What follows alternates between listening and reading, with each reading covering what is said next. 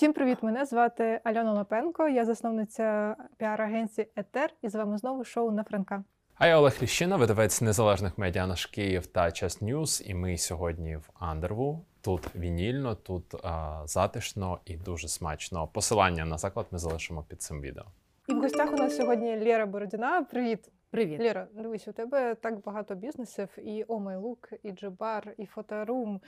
Е, І точно щось ще забула. А, а скажи, будь ласка, як взагалі е, тобі вдалося їх врятувати? Тому що наскільки е, я знаю і слухала в твоєму іншому подкасті, це бізнеси, які е, працюють на території мрій, да? Мгм. так можна сказати. І якби вони в першу чергу відпадають в таких ситуаціях. Хто найперший вирулив е, після початку війни і став на рейки? Ага. І е, чи були якісь втрати, скажімо так? Тут в твоєму питанні одразу десь вже чотири я нарахувала е, питань. Почну е, з основного. Е, Ти ну, назвала Джибару, Майлук, Лавлу, м, Фоторум. е, І не всі, е, по-перше, я врятувалася, можливо, ти не читала. Було, було багато новин і у мене, і у Майлуці, що ми закрили Майлук, він не працює більше. Ми закрили цей проєкт е, через 10 років його існування. Це перше. Друге. Насправді саме ринок мрій про краще життя, так ми його називаємо, точніше, не ми, а система, в рамках якої ми працюємо, зараз дуже важливий.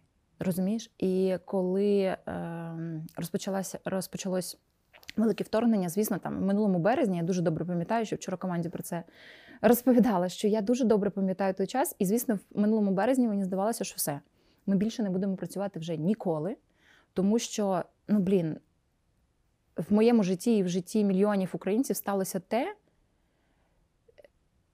що просто тоді, в березні, навіть осмислити було неможливо. Ну тобто, все інше, всі інші проблеми, задачі, якісь потреби, вони просто стали нулем. Ну, тобто я не могла зрозуміти, що має в моєму житті відбутися, щоб мені був потрібен ще колись манікюр, якась стрижка, не знаю, там форма брів. Ну, тобто, це розумієш такі величини, які неможливо просто порівняти. Це як е, чорний четвер.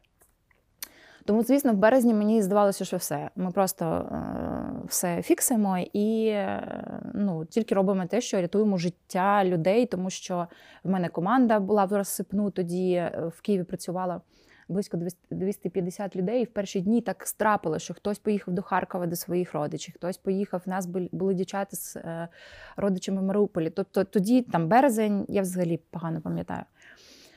Але потім, е, і ще така, е, напевно, має бути сноска, що це я кажу про Київ, про Україну, тому що ми переміщували команди, ми переміщували кома- команду з Харкова. Якщо хтось мене взагалі вперше бачить, чи е, може вдруге бачить, але не знає, чим я займаюся. Е, Я співзасновниця G.Bar у бренду G.Bar. Це б'юті-бар, і в Україні в нас найбільша мережа. І тобто на стан 24 лютого ми були в Харкові, в Сумах, і в Миколаєві, і в Запоріжжі. Ну і там 20 міст. І ми переміщували команди з Харкова, переміщували команди з Одеси, з Миколаєва, кудись там на захід країни, переміщували в Польщу. Тобто там таке відбувалося.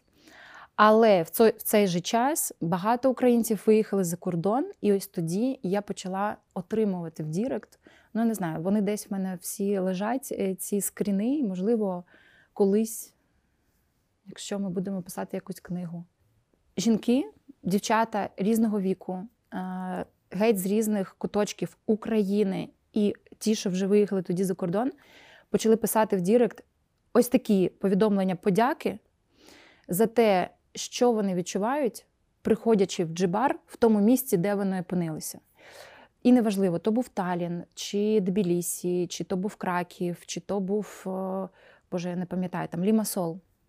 Чи, наприклад, там е, Чернівці чи Ужгород. Я пам'ятаю, як дівчата писали, що ми проїхали 100 кілометрів е, для того, щоб прийти в G. І зараз я хочу сказати, що це не про те, що в країні війна, а дівчинка йде на манікюр. Це про те, що відчуває дівчина, коли піклується про себе в такий час. Тобто тоді ми зрозуміли, що G.Bar стопудово знаходиться не на ринку б'юті.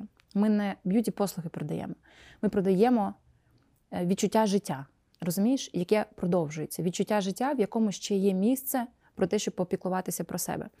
Тому, як виявилося, ем, саме цей ринок і цей ринок е, мрій про краще життя, ринок ментального здоров'я, він дуже зараз важливий. І саме через це, е, по-перше, е, ми не закрилися. І тут мова йде не тільки про G, а звісно, про інші салони, інші проекти, які працюють з нами на про наших колег. Всі продовжують працювати. Я, до речі, коли була в евакуації, я жила біля Джи в Ужгороді. Він тоді тільки відкрився. Наша команда запуску, яка запускає нашу франшизу, київська команда, вони були саме в ці дні в Ужгороді на навчаннях команди. І наші дівчата київські, вони там просто зависли ще десь на тижні 3-4, тому що ніхто не знав, повертатися чи не повертатися. І Ужгород для нашої команди, ну для команди запуску, став таким, знаєш, місцем, яке їх укрило. Тому так, Ужгород відкрився взагалі вперше вже у воєнні часи. А скажіть, будь ласка, а от, наприклад, я так розумію, що у вас же ще під час війни і підтримував, наприклад, бізнес е, G, це те, що там є і закордонні е, да, локації. А от у випадку, наприклад, Омайлука, чи була б ідея, можливо, а чи були думки масштабувати так само, як е, G, для того, щоб цей бізнес все ж таки вижив і не закрився? Угу. Класне питання, дякую. Насправді, у Майлук, по-перше, старший за Джбар. Взагалі з Умайлуку все почалося там в тому 13-му році, коли мені захотілося якусь свою власну справу. Е, Я займалася рекламою до цього е, і піаром. Ми були колегами з вами. І мені тоді дуже набридло допомагати іншим е, компаніям, точніше, не так, не набридло допомагати, а набридло захищати свої стратегії. І е, тобто я розуміла, що працюючи на ринку піар, комунікації, маркетингу, я нібито піклуюся більше про інші бізнеси, ніж власники цих бізнесів. Тобто ти багато аналізуєш, ну, взагалі, як це робиться. Ти там в тебе є е, клієнт, в нього є бізнес-задача. Тобі треба е, вирішити, яку з, за якою саме стратегією і з якою тактикою ти будеш досягати цієї мети. І ти сідаєш, аналізуєш, проводиш якісь дослідження, там глибинки, ще щось, ще щось. Дуже багато роботи, яка не видна. Потім ти оформлюєш це в стратегію. Вона тобі, звісно, здається просто потрясною. Ти презентуєш її клієнту, і далі йде два сценарії. Або клієнт каже, блін, все супер робимо. Або клієнт е, каже: в мене були дуже кльові клієнти тоді. е, Велика мережа ем, магазинів одягу, дуже кльові, іноземці, не українці. І вони такі позитивні, вони завжди так класно сприймали наші стратегії, точніше тактику, і говорили дуже супер, класно. Але давайте, а там в них постійно відкривалися нові магазини в торгових центрах. Дуже кльово, дуже креативно, але давайте все ж таки зробимо промоутерів на е, роликах з, е, з кульками. Пам'ятаєш? Тобто, ну, це такий. Нафталін, який там залишився в 98-му році, але їм це подобалося, їм було це прикольно. Це до сьогодні існує, якщо що. Я це розумію, я це розумію. І ну, в якийсь момент я просто зрозуміла, що а, і це другий варіант, так, коли тобі кажуть, все супер, або нам не супер, ми хочемо по-іншому, давайте або так, як ми хочемо, або будемо щось думати. А в першому варіанті це теж важливо, коли ти знаходиш людей, компанію, яка тобі скаже, все супер, мені ця стратегія залетає, але реалізація часто, я не знаю, як зараз. Напевно, зараз я ну, дуже сподіваюся, що ринок якось, якось е, еволюціонував за ці роки. Але раніше реалізація була на плечах клієнта. І те, що ти придумав, і те, що зробив клієнт, воно взагалі незнайоме. Потім так стається, що вони не пересікаються взагалі в реальності. І я зрозуміла, що блін, для мене це так важливо. А, і дуже хочеться, щоб те, що я роблю, якось я могла на це впливати, хоч в якихось точках. І тоді я прийшла до е, варіанту підприємництва, і так з'явився Умайлук. І е, в нас був е, вже досвід масштабування Умайлуку в інших країнах. Але Умайлук і Джибар зовсім різні моделі. Для того, щоб запустити Умайлук в іншій, в іншій країні, е, потрібно десь в 5 разів більше грошей на старт. Oh My Look е, набагато більше IT бізнес ніж фешн-бізнес. Так воно не здається, але насправді воно так і є е, всередині. І що найголовніше, що через цей досвід, який в нас вже є, я точно розумію, що тема свідомого споживання вона мені дуже відкликається, дуже подобається, і я хочу цю тему стопудово качати в нашій країні.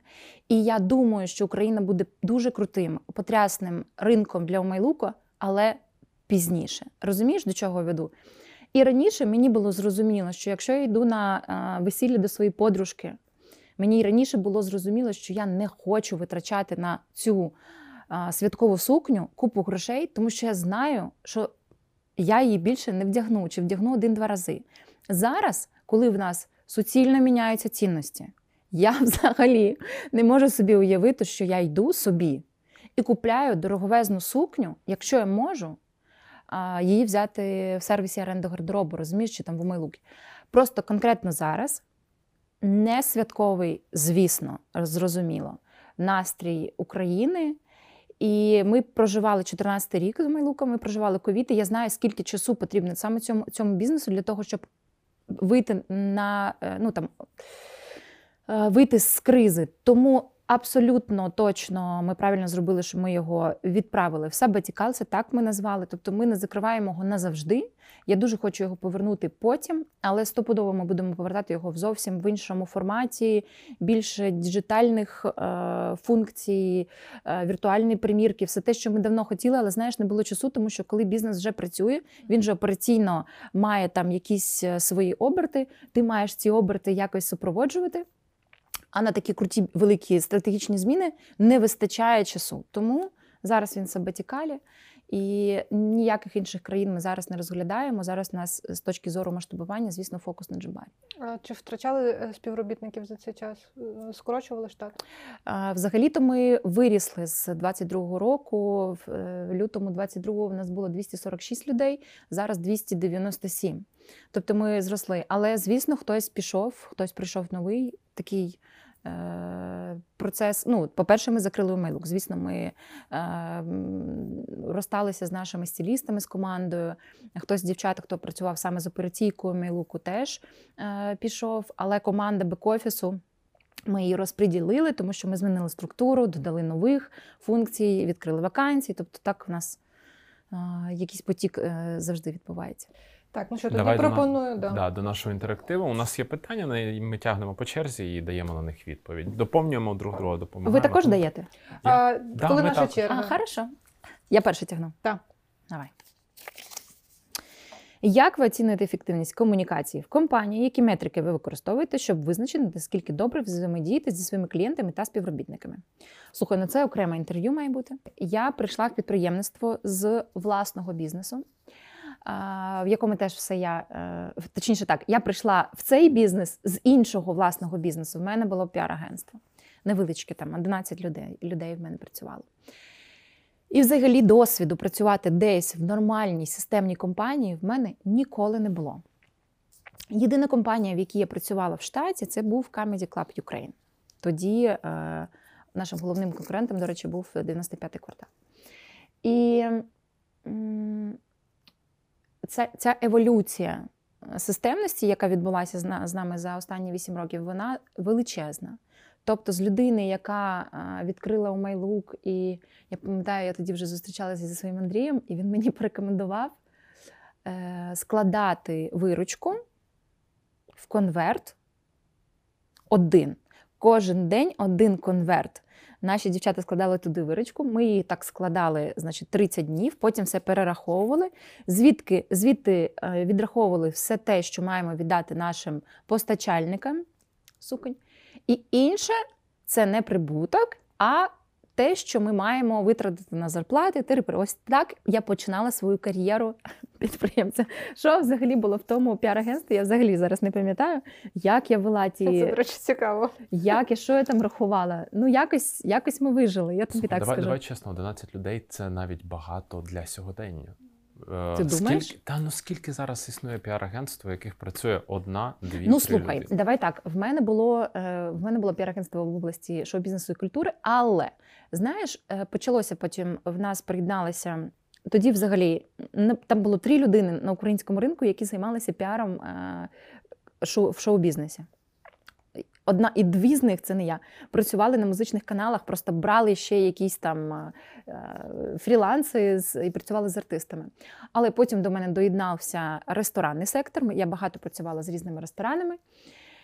І навіть я вам хочу сказати, я ж це нещодавно згадувала. Я працювала з політичними проектами, і це були вибори в Києві. Ну, мені тоді взагалі я ну, ні, в чому, ні в чому не розбиралася. І я пам'ятаю, це дуже було прикольно. Е, Це були київські вибори, і в мене були як білі кампанії, так і чорні кампанії. І білі і чорні кампанії були про одних і тих же самих людей. А Про професійну етику, мабуть, я тоді ще не чула. Але це такий був цікавий досвід. І ми робили насправді, звісно, що основне був піар і комунікація, але ми робили сайти, ми робили там купу макетів. У нас була дуже прикольна е, компанія, там не знаю, три аккаунти, напевно, три дизайнери в нас було. Ем, хто ще був? Я не пам'ятаю. Ну, а, ну звісно, дівчата, піар- піар-менеджери. І ну, це дуже прикольний час, я дуже люблю згадувати. Але що там відбувалося з показниками, чесно тобі скажу, е, ну, ми знаємо, що піар взагалі складно поміряти. Це не SMM, це не маркетинг, ну, в, класичному так, це не performance-маркетинг. Тому піар і це на руку, до речі, всім е, е, моїм колегам із G чи з інших наш, моїх проєктів, тому що я дуже лояльна до піарників, тому що я знаю, там завжди знаєш, хтось чи CEO, чи ну, всі, чи фінансісти вимагають якихось Цифр. Цифр. цифри. а піар неможливо поміряти. Це е, наука про відносини, наука про е, репутацію, яку можна поміряти тільки тоді, коли стається жопа. Це розумієте ви, бо ви І працювали у ще чотири людини. Я це е, розумію, тому я просто хочу це сказати і підкреслити. І я тут не на стороні піарагентства, а на стороні клієнта. Повертаючись до, що тут, до питання, я люблю. ем, Можна тільки ще додам, чому позитивну е, репутацію теж можна поміряти. У мене є проекти були е, і в агенції, і до того, як я Так. відкрила агенцію. Коли ти, наприклад, називаєш бренд або проект, і людина така: О, а я чула, для мене це теж як е, гарна Бренд awareness. Да. Ну так, звісно, але ж бренд awareness для того, щоб коли ми кажемо з тобою стопудово, і ми його, звісно, рахуємо. Але ну, якими, е, ось якими е, інструментами ти можеш поміряти бренд awareness для середнього і малого бізнесу?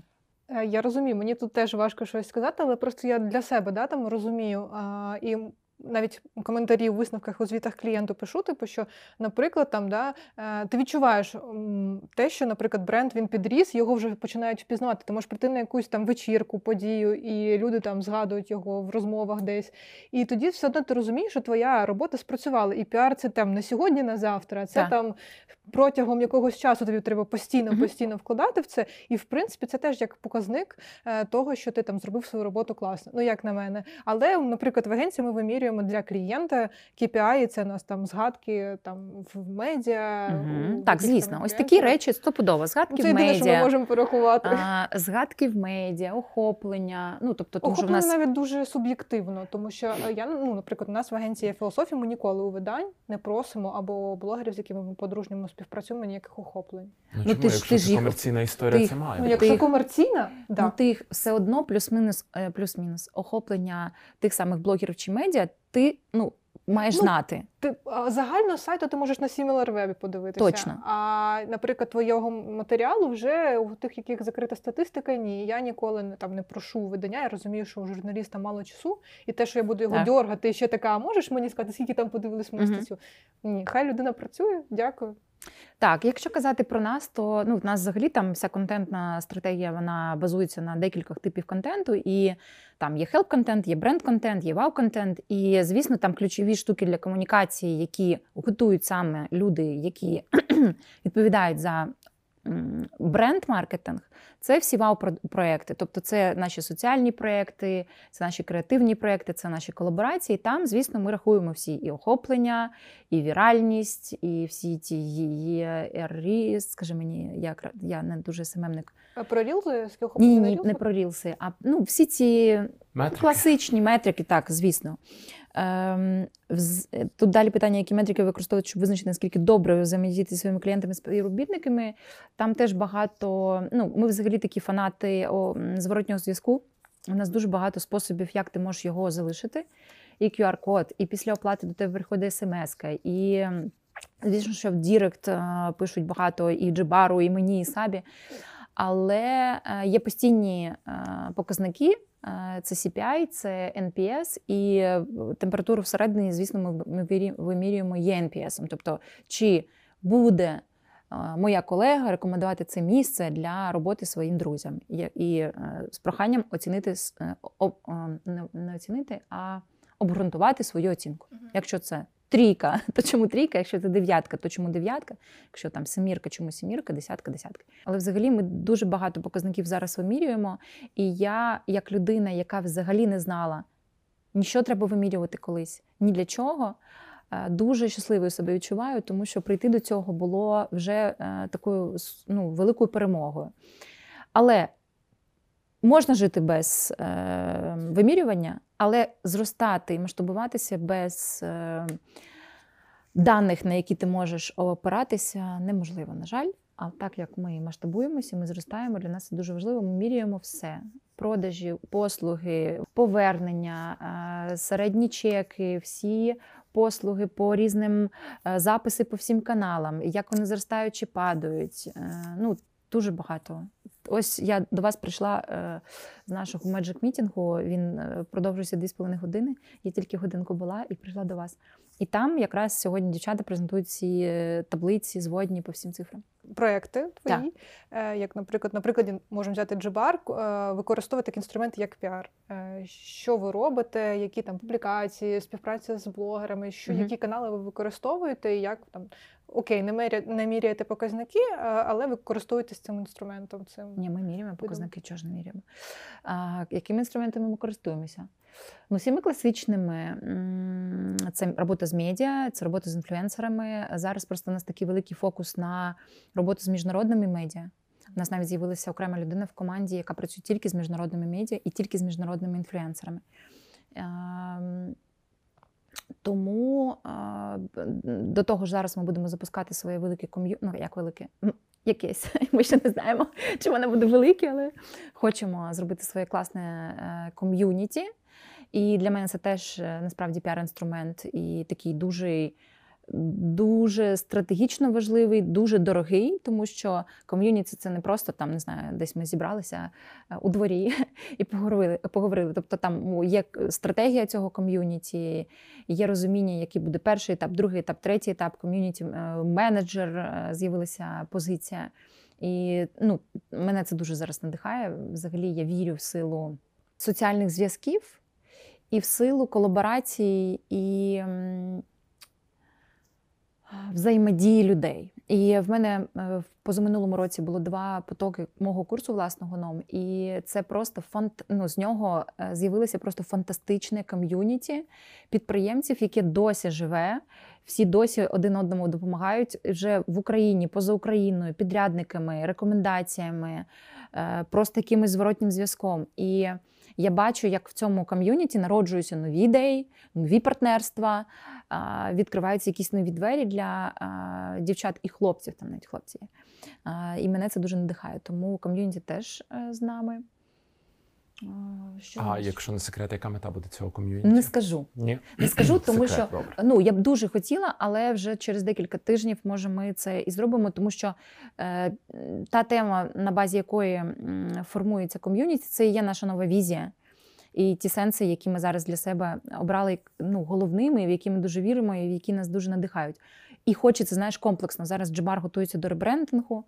Е, Big G буде закриватися на ремонт. Ми будемо відкривати зовсім нові е, зони з новими послугами, яких ніколи в Джибарі не було. Там будуть, е, будуть досить. е, е, Я думаю, неочікувані колаборації в цьому приміщенні з іншими. ем, З іншими. І дуже я чекаю цього капець.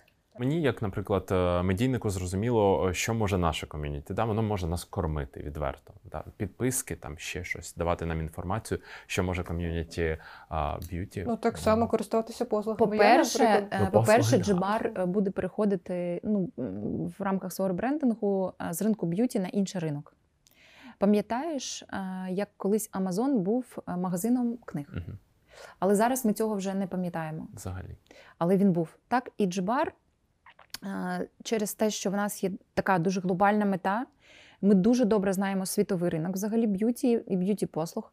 Дуже добре знаємо, де в нас які є колеги по ринку, які є реальні конкуренти, і дуже добре бачимо, що в нас в нашій ніші немає конкуренції. Реально так сталося. Тобто, і тому, обравши, е, точніше, знаєш, це було реально народження. Не те, щоб обрали ми якусь візію, нам дали меню візії, ми такі е, обрали, було б класно. Але ми витратили на це майже півроку.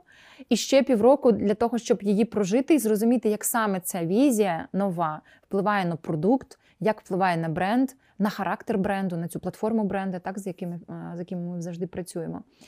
І так як в нас є довгострокові плани, ми бачимо, що це реалістично, е, то і ми будемо переходити з одного, нібито ринку сприйняття трошки на інший. Тому ми взагалі станемо ширшими.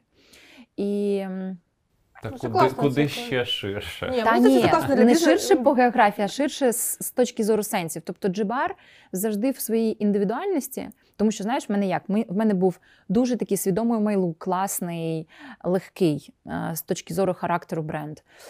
Була така естетична лавла, такий естетичний задрот трошки, що тільки красивими маємо себе обставляти.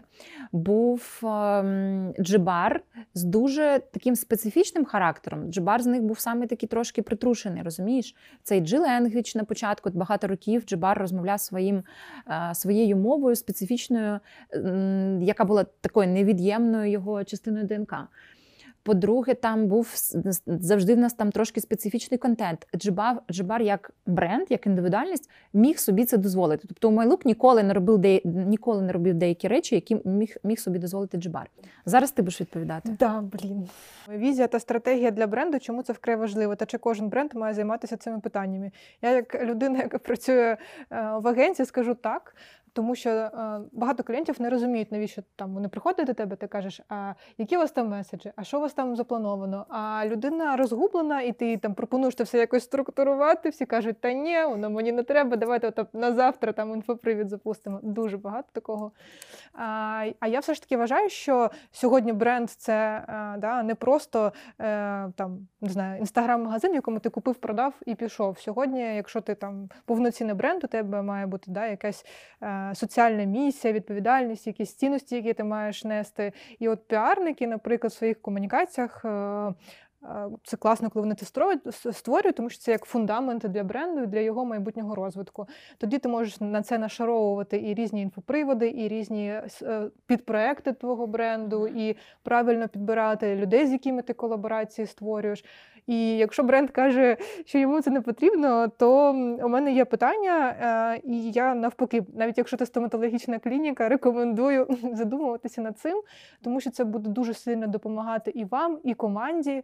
І в цілому я знаю, що на це дуже важко витратити час е, підприємців. Ну, Якби є багато операційних задач, а це така глобальна штука, на яку потрібно завжди витрачати багато часу, але це того варте, і це така штука довгострокова. Вона вам не на сьогодні, не на завтра. Ти можеш спланувати там на рік, на два, на три місяці, якщо тобі потрібно. І це буде такий, якби да, опора. На яку ти можеш спиратися, і твій бренд буде завдяки цьому розвиватися, а не стояти на місці.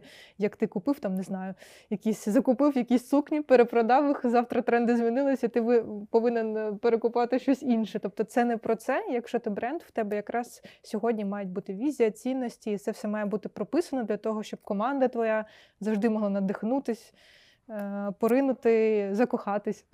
Візія і е, стратегія.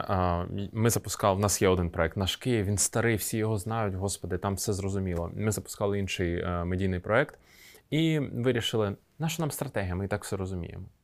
Півроку ми попрацювали, і потім ще півтора роки ми потратили на стратегію, тому що ми не зробили її в перші півроку. Тому для мене візія і стратегія це перше, з чого це фундамент, з чого Слухай, знаєш, е, хочу додати з реального життя е, і з реального життя багатої кількості українських підприємців, з якими ми працювали на номі. Я, звісно, стопудово погоджуюсь, що візія важлива, стратегія важлива. Але м, є такий етап в житті підприємця стартаперський етап, коли ти маєш е, замість того, щоб ну, там, 6 місяців чи 3 місяці інвестувати в візію, ти маєш щось робити і отримувати якісь реальні результати. І я не сторонник того, щоб саме візію створювати до того, як ти створив, створив першу цінність для клієнтів. Чому? Тому що, наприклад, перший рік це е, тест. Розумієш, тест твоєї бізнес-моделі, тест е, твоєї структури, тест взагалі твого цінностного цінностної пропозиції. Тому я знаю по собі, тому що я прийшла з піару. В мене там у Майлук я запускала так: ей, що в мене не було не бізнес-плану, не е, бренд-платформи. Коли ми запускали Джбар 2015-му, в мене була. Потреба зробити бренд-платформу візії не було. Була місія. Ну ні, напевно, що в цих документах була візія і місія, але вони були для мене для мене не такі важливі. І я зараз е, поясню, чому тоді були не такі важливі. А зараз ми витратили, і я написала напевно там за три хвилини візію і місію в 2015 році. І чому в 2022 я витратила на це півроку і 10 людей в команді. Тоді, в 2015 році, в мене була ще раз всі взагалі е, документи, які створюються е, в бізнесі, вони, по-перше, повинні бути живими і працюючими. Вони мають допомагати, не заземляти вас, типу, блін. Ми не можемо працювати, поки у нас нема стратегії, ми не вміємо стратегію писати, а в нас нема грошей на агентство чи на стратега, то все, поховаємо себе. Ні, це не так. Е, Стратегія це не так страшно, як здається, і краще. е, Мені здається, що іноді краще мати погану стратегію, ніж не мати її взагалі. Е, Таку погану і неправильно висловилася. Саморобну стратегію краще мати, ніж не мати взагалі. Тому, якщо у вас немає, наприклад, зараз можливості кошти піти до стратегічного агентства, до маркетингового агентства, почитайте книжки, зрозумійте, в чому суть стратегії. Стратегія, взагалі, класна стратегія, талановита. Це одне речення. Куди йде компанія, за яким, ну, яким шляхом, який шлях з мільйону різних шляхів. Хочу підкреслити, що на якому б ринку ви не були: стоматологія, медицина, б'юті ринок, одяг. У кожного гравця на цьому ринку є 500 тисяч варіантів, яку стратегію обрати. Розумієте? Найгірший варіант це копіювати стратегію ваших конкурентів. Найгірший, тому що він приведе завжди до тупіку. Навіть не хочу зараз витрачати на це час. Повертаюся до нас. І я пам'ятаю, тоді, в 2015 році, я розуміла точно, що мені зараз вже потрібна ця бренд-платформа, тому що я народжувала другий бренд. Мені потрібно було, щоб вони були різні. І тоді, для того, щоб робити, зробити джибар не таким, як у Майлук, мені прийшлося сісти, зрозуміти, а який у Майлук, що тут я таке побудувала ці два роки. І друге питання: а який має бути джибар для того, щоб вони могли між собою дружити, але щоб це були різні характери, різні бренди, тому що різні власники, різна стратегія, взагалі різні продукти. І ось тоді була написана перша бренд-платформа G, яка оновлювалася тільки е, через 5 років, в 2020-му. Звісно, що пропрацювавши 5 років, тобі набагато легше працювати з цими документами, тому що ти взагалі знаєш, а що ти робиш, що в тебе, як у бренда, виходить класно, а що в тебе виходить не так класно, що має цінність для клієнта, а що насправді була видумана твоя цінність, яка взагалі не, знайшла від, е, відклику, від, відгуку. Дякую. Відгуку у твого клієнта. Тому. Коли ми прийшли до 2020 року, 23, 22 рік, і в квітні стало зрозуміло, що нам треба переглянути візію. Про що візія? Візія це взагалі головна ідея твого бізнесу. І в мене було знов таки, в мене було. В мене була потреба. У мене було п'ять різних бізнесів. У кожного своя своя стратегія. UMYLOOK мав стати платформою свідомого споживання. Ми повинні були в минулому році запустити ресейл, ресайклінг на базі у Майлуку. У Лавли були дуже великі плани. Ми вже готували там англомовні продукти. Ми мали кудись там на експорт йти. У Нома був план запустити навчальну платформу офігезну. І ми вже над нею працювали ще з січня минулого року. У Джибара теж там було куча, куча якихось планів, і все це були різні команди, різні стратегії, різні тактики, різні бюджети, різні бренди. І в квітні я зрозуміла, що якщо ми зараз не об'єднаємо всі ці бізнеси єдиною ідеєю, ми втратимо час, втратимо, можливо, якісь бізнеси, втратимо. Ну, тобто, це було таке оновлення візії Знаєш, є таке, я не пам'ятаю, в якій книжці я це прочитала, дуже мені подобається. Е, Вбити заради життя. Тобто тоді стало питання, що саме я маю вбити в своєму бізнесі, в своїх проєктах для того, щоб ми мали набагато більше шансів вижити в майбутньому. Тобто мені треба було скупчити бізнеси, об'єднати їх одною ідеєю. Тоді ми почали працювати над новою візією. Коли ти стартапер і ти хоч щось е, маєш почати робити, е, то ти маєш це не думати про стратегії і візії, то ти справді маєш це прокинутися і почати робити. У мене так е, було у студентські роки, у мене була ветеринарна аптека. Офігеть. І е, я, я пам'ятаю, і навіть зараз агенція по- Тобто, вибач, в тебе не було ніякої собачки, ні, я, але ветеринарна аптека була. я ветеринар за фахом. І е, працювала ветлікарем до того, як потрапила в піар. І саме в піар і маркетинг я потрапила, тому що в мене була аптека, Так. і піар і маркетинг мене захопив більше, Прикольно. ніж, закупити товар, продати його шість днів. зробити. Ні, собачки досі люблю.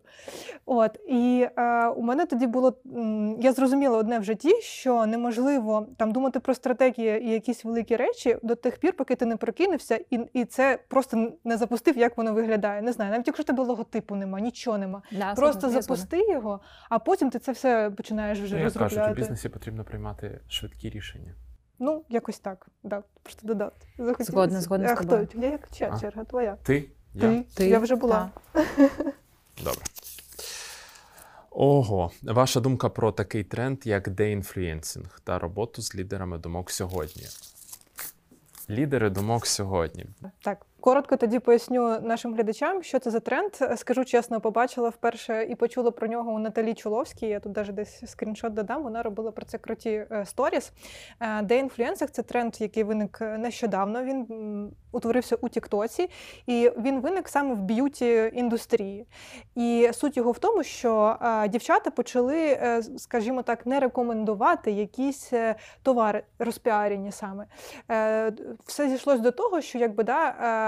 Інфлюенсери зараз е, е, на е, платних, безплатних, безоплатних якихось умовах, там на подарунках, на бартерах рекламують якісь товари, а потім якби да, виникає попит на ці товари. А людина, яка купує цей товар, може бути незадоволена, або товар буде якийсь ну, не дуже якісний, але інфлюенсери заплатили за цю. Е, за цей товар, ну це його робота.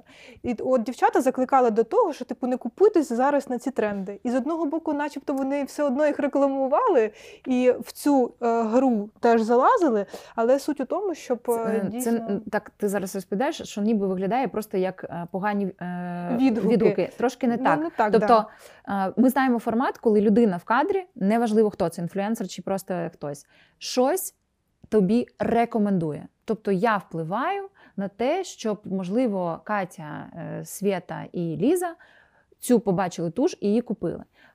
Тренд деінфлюенсинг це коли я сиджу все в тому ж кадрі, але я роблю підбірку найгірших засобів, які в мене були за останні півроку.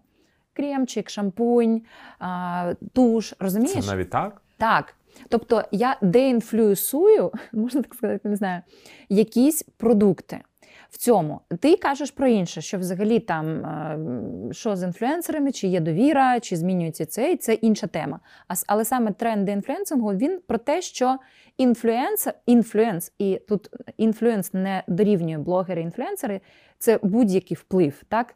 Тому що на хештегу деінфлюенсинг зараз зростають нові блогери. так. Особливо це ж цей тренд почався з Німеччини. З, з однієї блогерки, З так? блогерки, якоїсь? да, у Тіктоці. Не пам'ятаю країну, але я до цього якраз Івала, Німеччина. що Ми дівчата якраз її досліджували в цей час, і О, в мене на очах з'явився цей тренд Німеччині. Ми такі опа, цікаво, чи піде він далі. Так, але дівчата все одно типу, да, грають в цю гру, навіть якщо вони щось не рекомендують. Е, Вони можуть взяти якусь хайпову річ, наприклад, не знаю, стайлери це їх е, Дайсони. Дайсони, наприклад, і його не зарекомендувати. Але мені здається, тут ще е, цікава річ, що ми настільки звикли да, е, черпати цю інформацію від інфлюенсерів, що тепер е, на ринку має виникнути якась така тема з приводу того, що ми маємо фільтрувати те, що е, нам продають. Ну ось про це я і думав, що це якась фільтрація. Саме фільтрація Слухай, того, ну що рекламує е, дуже вона взагалі і без цього тренду існує, і це, скажімо так, е, просто звичайне життя будь-якого інструменту. Розумієш? Тому що коли з'явилася, наприклад, телевізійна реклама, вона продавала, ну, продавала так, особливо там в західних якихось країнах, там в Америці, що ну, ми таких е, ніколи з вами таких е, е, цифр не бачили. Але звісно, що згодом цей інструмент почав е, ну, гірше працювати. Зараз все, що звісно, є категорії товарів, які продає мас-медіа е, з, з допомогою реклами і продає ок. Просто ну не так напевно круто, як 30 чи 40 років тому. Те ж саме відбувається з ринком інфлюенсу. Інфлюенс залишається стопудово, тому що порада однієї живої людини, особи, особливо, якщо ти за цією людиною слідкуєш, знаєш її лайфстайл, знаєш, як звуть її собаку, він є і він існує. Але звісно, що відношення до кожного інфлюенсера у кожної людини особливе, особисте. І е, стопудово ринок буде змінюватися, стопудово реклама буде ставати менше інфлюенсерів, тому що чим більше реклами у великих блогерів, тим е, гірше вона працює. Я думаю, прогнозую, що інфлюенсери будуть розбиватися суто по своїм нішам, що я не рекламую все підряд, але рекламую тільки цю цю цю тему. Мені здається, е, дуже крута тема, коли інфлюенсери будуть працювати тільки на довгострокових контрактах і з таким довгостроковим е, підходом. І знаєш, я так як я з двох сторін. Я на двох стільцях сиджу, і це дуже цікава для мене тема. Тобто я і від і зі сторони бренди, брендів е, знаю, як це працює, і взагалі знаю цілі брендів, які ми е. І я нібито і зі сторони інфлюенсера теж е, можу посидіти. І в 2021 році, в кінці, я е, прийшла до своєї Насті, своєї асистентки, яка е, саме займалася моїми контрактами. В мене було декілька таких постійних великих контрактів рекламних. І розказала їй нову схему, за якою я хочу працювати. І якщо не так, то я ніяк більше не хочу працювати з брендами. І в мене було вже декілька зумів, що я придумала. Тобто, наприклад, є деякі бізнеси, які взагалі, ну, через те, що в мене є основна робота, я реально завжди могла собі дозволити відмовлятися від всього, що мені там не знаю, нема часу, не лежить душа, не бачу в своїй стрічці. Ну, все умовно, у що я не закохана. Всі, хто з'являвся е, в моєму інстаграмі, це реально бренди і компанії, в які я закохана, які, якими я користуюся і можу рекомендувати. Наприклад, дуже багато можемо тут бренди називати. Наприклад, багато років я співпрацювала з MasterCard Ukraine. Я їх обожнюю, обожнюю команду, обожнюю проекти, які вони створювали, і зі мною без мене. Наприклад, там на Атласі в них були здоровезні такі кулі для людей, які погано чують. Для е, Вібрація музики. Точно, і ти мог е, ти міг прикласти руки, почути музику. Боже, скажу, в мене мурахи. Ти мог ти міг почути музику через свої руки. Е, Я з ними літала на Зігіт в Будапешт. Було ну, багато різних проєктів. І кожного разу це були якісь там ну, програма лояльності для їх клієнтів, ще щось. Ну, така, така інформація, е, таку інформацію я передавала. Чи якісь ось такі івенти, як ем, Зігіт. І я зрозуміла: по-перше, я знаю, хто я.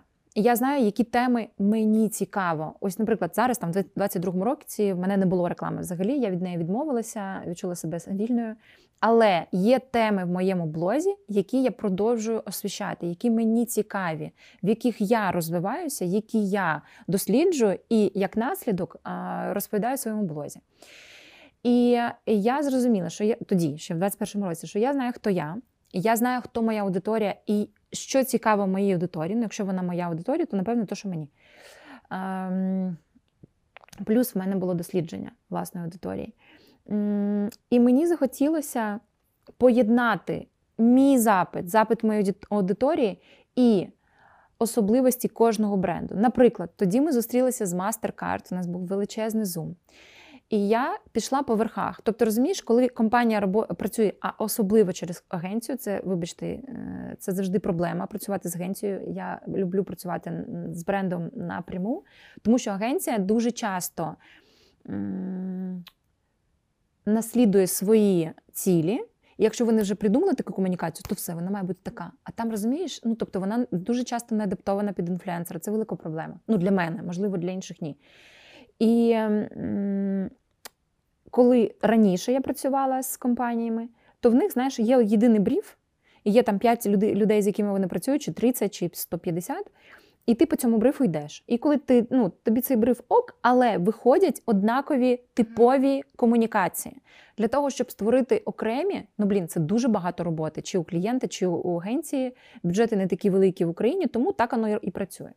Але я собі е, здаюсь особливою, тому я пішла до майстер-карти е, і запропонувала наступне: я хочу знати ваші глобальні цілі комунікації. Глобальні. Давайте підіймемося зараз над всім тим, що ми раніше розповідали в моєму блозі, тому що в мене унікальна аудиторія.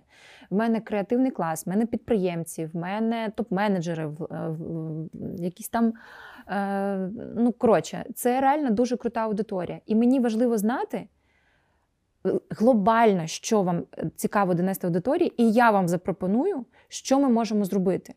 Пам'ятаю, е, і ну і майстер, майстер-карт тоді були дуже задоволені. І ми, тобто, розумієш, я задавала їм питання, які ніколи їм не задають. І я розумію, що блін, ось цю тему, в них там система лояльності, наприклад, е, для компаній, але вони не замічають. Що в цій системі лояльності є, є такі штуки, які, про які вони ніколи не розповідали, але я розумію, які вони цікаві і можуть е, по-іншому про це розказати. І, наприклад, в мене був, і зараз він є, звісно, бренд Пром. Пром, пом, пом. А, Пром-пом-пом працює дівчинка, моя колега, вона колись працювала у нас, перейшла до них, і ми класно товаришуємо. І вони завжди приходили до мене з рекламою. Я завжди відмовляла, тому що я не можу. Ну, я не купую подарунки на 14 лютого своєму коханому на промі. Я не буду це говорити. Але є дуже багато друг... е, інших крутих речей, які робить пром. Наприклад, я би могла розказати, що це можливість для підприємців. І це так і є. На пром стартують а, свою кар'єру підприємницьку дуже багато брендів, яких немає ще сайту, і немає, тобто є тільки продукт. І ти можеш протестувати свою гіпотезу, протестувати своїм VP саме на промі. Але про це інфлюенсери, звісно, не розповідають. Вони розповідають про те, що ми купуємо тут подарунки до 14 лютого, розумієш? І тоді я теж пішла, ми зідзвонилися з промом, зробили теж величезний зум.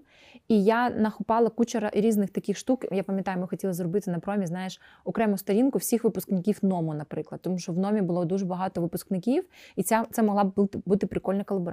Лєра, мені здається, що ти одна ледь не єдина інфлю... інфлюенсерка, яка так глибоко все це розуміє і бачить, і багато навчається і з дуже великим крутим досвідом. Але більшість інфлюенсерів на сьогодні це щось таке більш просте і все ж таки про заробіток. І якщо повертатись до е, деінфлюенсингу, мені здається, що отут і собака зарита, що люди іноді, да, починаючи, наприклад, інфлюенсери або там якісь недобросовісні, вони беруть просто продукт або контракт. Класно, коли в тебе класний продукт, і ти спокійний. А є продукт, який не класний. І мені здається, що тут у майбутньому буде грати якраз не те, що у дівчинки в профілі 100 тисяч підписників, і вона тобі класно відпрацює. А це може бути, наприклад, е, там не знаю, дівчина, у якої 5 тисяч підписників, 3, е, але е, вона продала бренду там щось. У мене, наприклад, була історія. е, Я подружилася в інстаграмі з дівчинкою, яка Bia Poem бренд називається. Вони роблять дуже прикольні сережки, і вона так класно сама комунікує в інстаграмі, що я така мені стала цікава людина, яка це пише. І коротше, я купила там у неї ці сережки, ми зараз дружимо, і потім я просто виклала пост. Ну, я не інфлюенсер від слова. Просто взагалі навіть фотку не можу зробити після інтерв'ю. А, е, там три дівчини просто з мого профілю там придбали да, там, ці сережки. І якраз отакі життєві реальні історії, де ти розумієш, що там немає цифри в профілі, що це не якась там. Реклама, тоді так. І ще мені здається, що інфлюенсери мають ставити е, от за кордоном. Це є. Вони ставлять е, Не всі.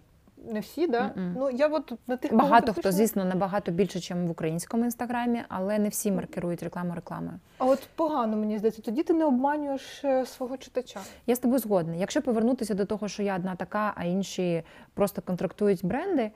Ну, По-перше, я точно не одна така.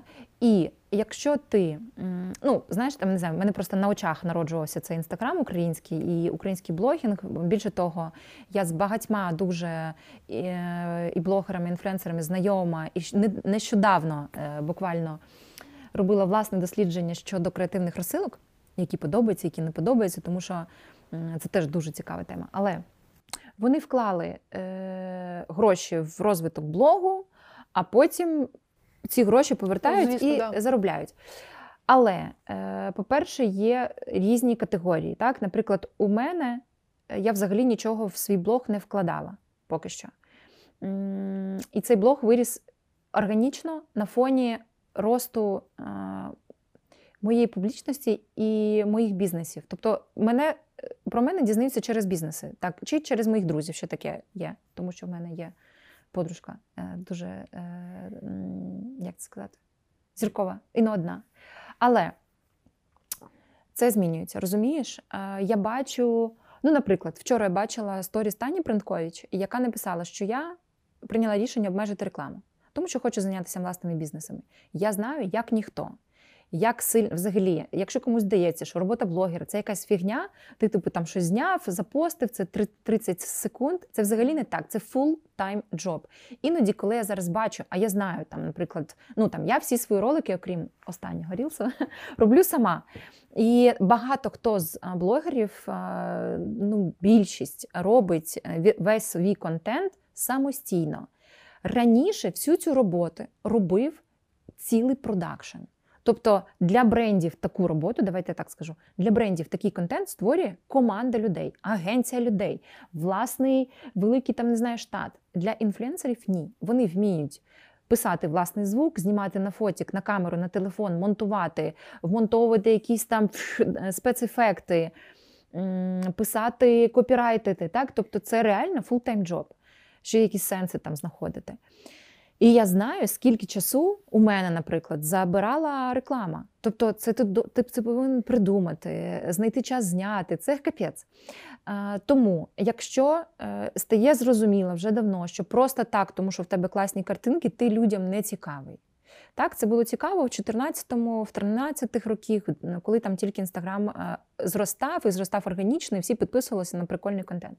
Зараз ти маєш бути цікавою людиною. Тобто твій е, власний бренд починається з твого, ну, з твого життя. І коли ти кажеш, ну я не інфлюенсер зовсім, це не так. Кожна людина, яка знаходиться в цьому е, в цій кімнаті, інфлюенсер. Просто у когось цей інфлюенс, так, вплив. Він на не знаю 100 тисяч людей, а в когось це інфлюенс на 10 людей. Але всі ми якось впливаємо на інших людей. Стопудово в твоєму оточенні є люди, для яких твоя думка дуже важлива, набагато важливіша, ніж моя, у якої більше підписників, розумієш? Тому бренди мають, звісно, і все до цього йде. Співпрацювати з ну, точніше, це, це вже давно працює. Співпрацювати з інфлюенсерами, які дотичні до їх естетики, до їх цінностей, до їх е, тематики взагалі. Е, Тому що я дуже добре пам'ятаю, як колись там років ну, сім назад мене запросили мої друзі, ресторатори, в яких була мережа в Києві пивних ресторанів. Ще тоді інстаграм тільки з'являвся, але був вже Фейсбук, і на Фейсбуці в мене теж там щось було, не знаю, 7 тисяч підписників. Це був просто. пш. І вони кажуть: Ліруська, ми хочемо, щоб ти ходила, щоб ти нас підтримала, щоб ти от так от пости писала, але про наші ресторани.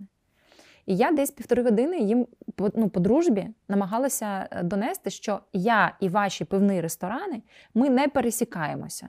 Ну, тобто, я можу просто так написати для вас цей пост чи три, скільки вам треба.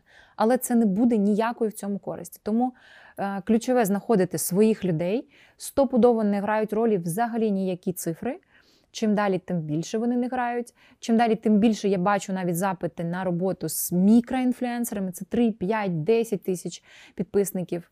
Це насправді з точки зору проценту конверсії найдієвіші е, ем, блогери, з якими можна співпрацювати. Чому складніше? Тому що для того, щоб досягти, наприклад, охв... е, охвату, господи, Охоплення. охоплення ем, великого, тобі просто ну, ти маєш попрацювати зі, зі сотнею, наприклад, мікроінфлюенсерів, але в цьому буде набагато більше ефекту, ніж з одним, наприклад, е, там, ніж зі мною, в якої там охоплення, не знаю, там в мене 300 тисяч підписників, охоплення в сторіс, там, наприклад, 70 тисяч. Так? Ну, е, це, цього ефекту для свого бренду можна ем, досягти набагато легшими, дешевшими е, Кроками. кроками так. Да, але не потрібно просто гнатися за мільйонниками та і все. Ну, є такі бренди, які Яким потрібно, так. Да, яким потрібно. Тобто, знаєш, навіть у мене я знаю, що в мене там є такі інфопривіди, і є інфопривіди, в яких мені важлива саме підтримка мільйонників, тому що мені важливо найбі...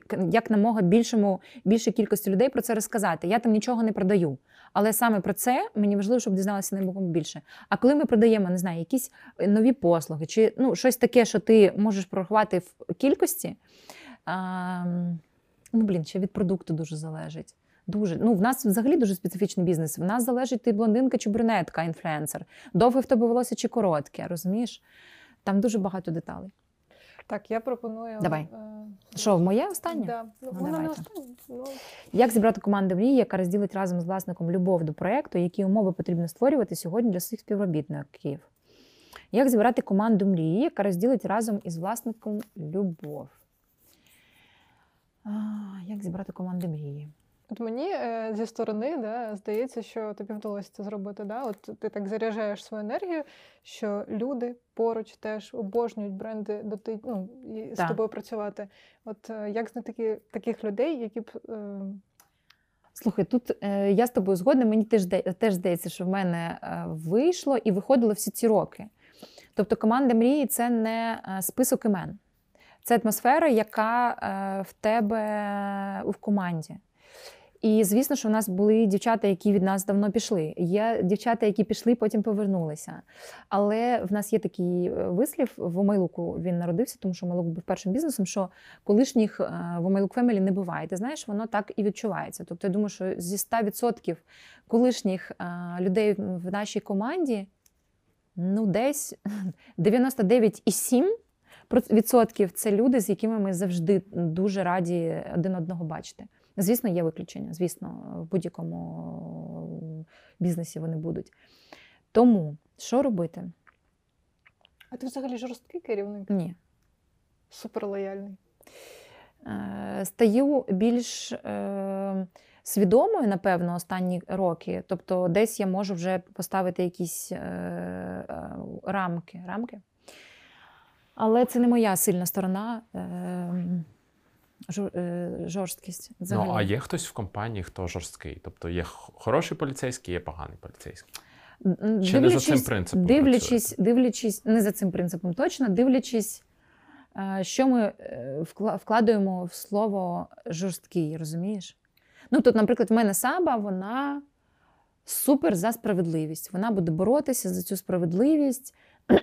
І там, ну, взагалі, Саба дуже крута в відносинах е, з командою майстрів. Вона їх дуже класно відчуває, знає їх болі, потреби. І вона там буде за них е, стояти горою, там не знаю, наприклад, з командою там бек-офісу, яка там хоче, наприклад, там ми хотіли зараз ще в нас нова комендантська година, а, але до того, як її змінили, а, вже йшла мова, що давайте збільшувати, тому що ми завжди до війни працювали з 9 до 9, а потім з 9 до 8 працювали весь цей рік.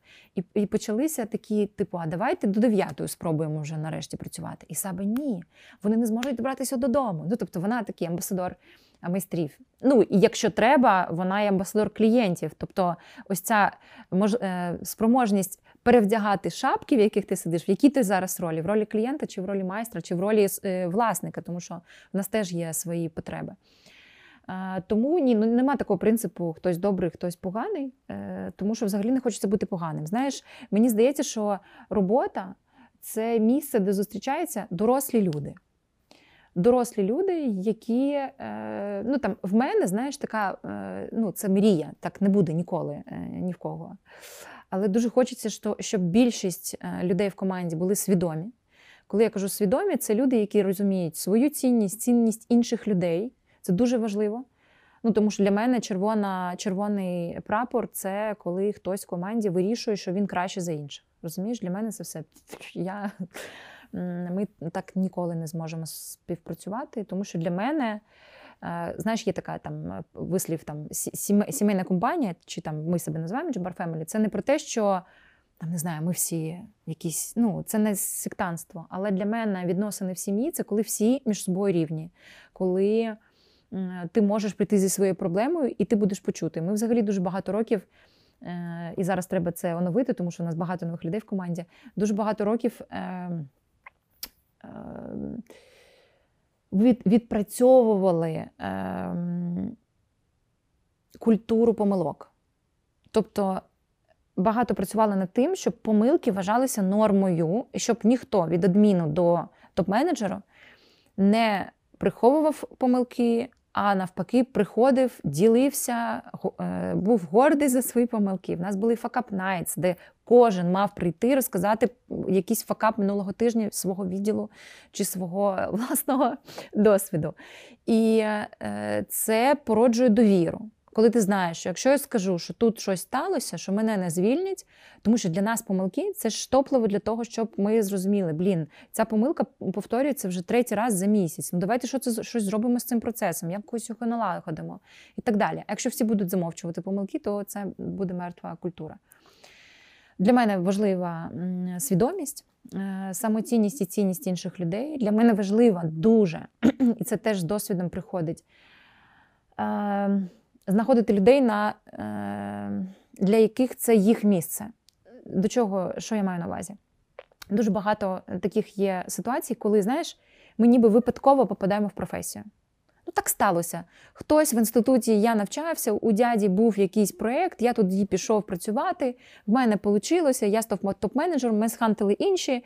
І ось я мені там 32 роки, я крутий в цьому, але я взагалі не хочу цьому, в цьому е, розвиватися. І це велика проблема взагалі для людства.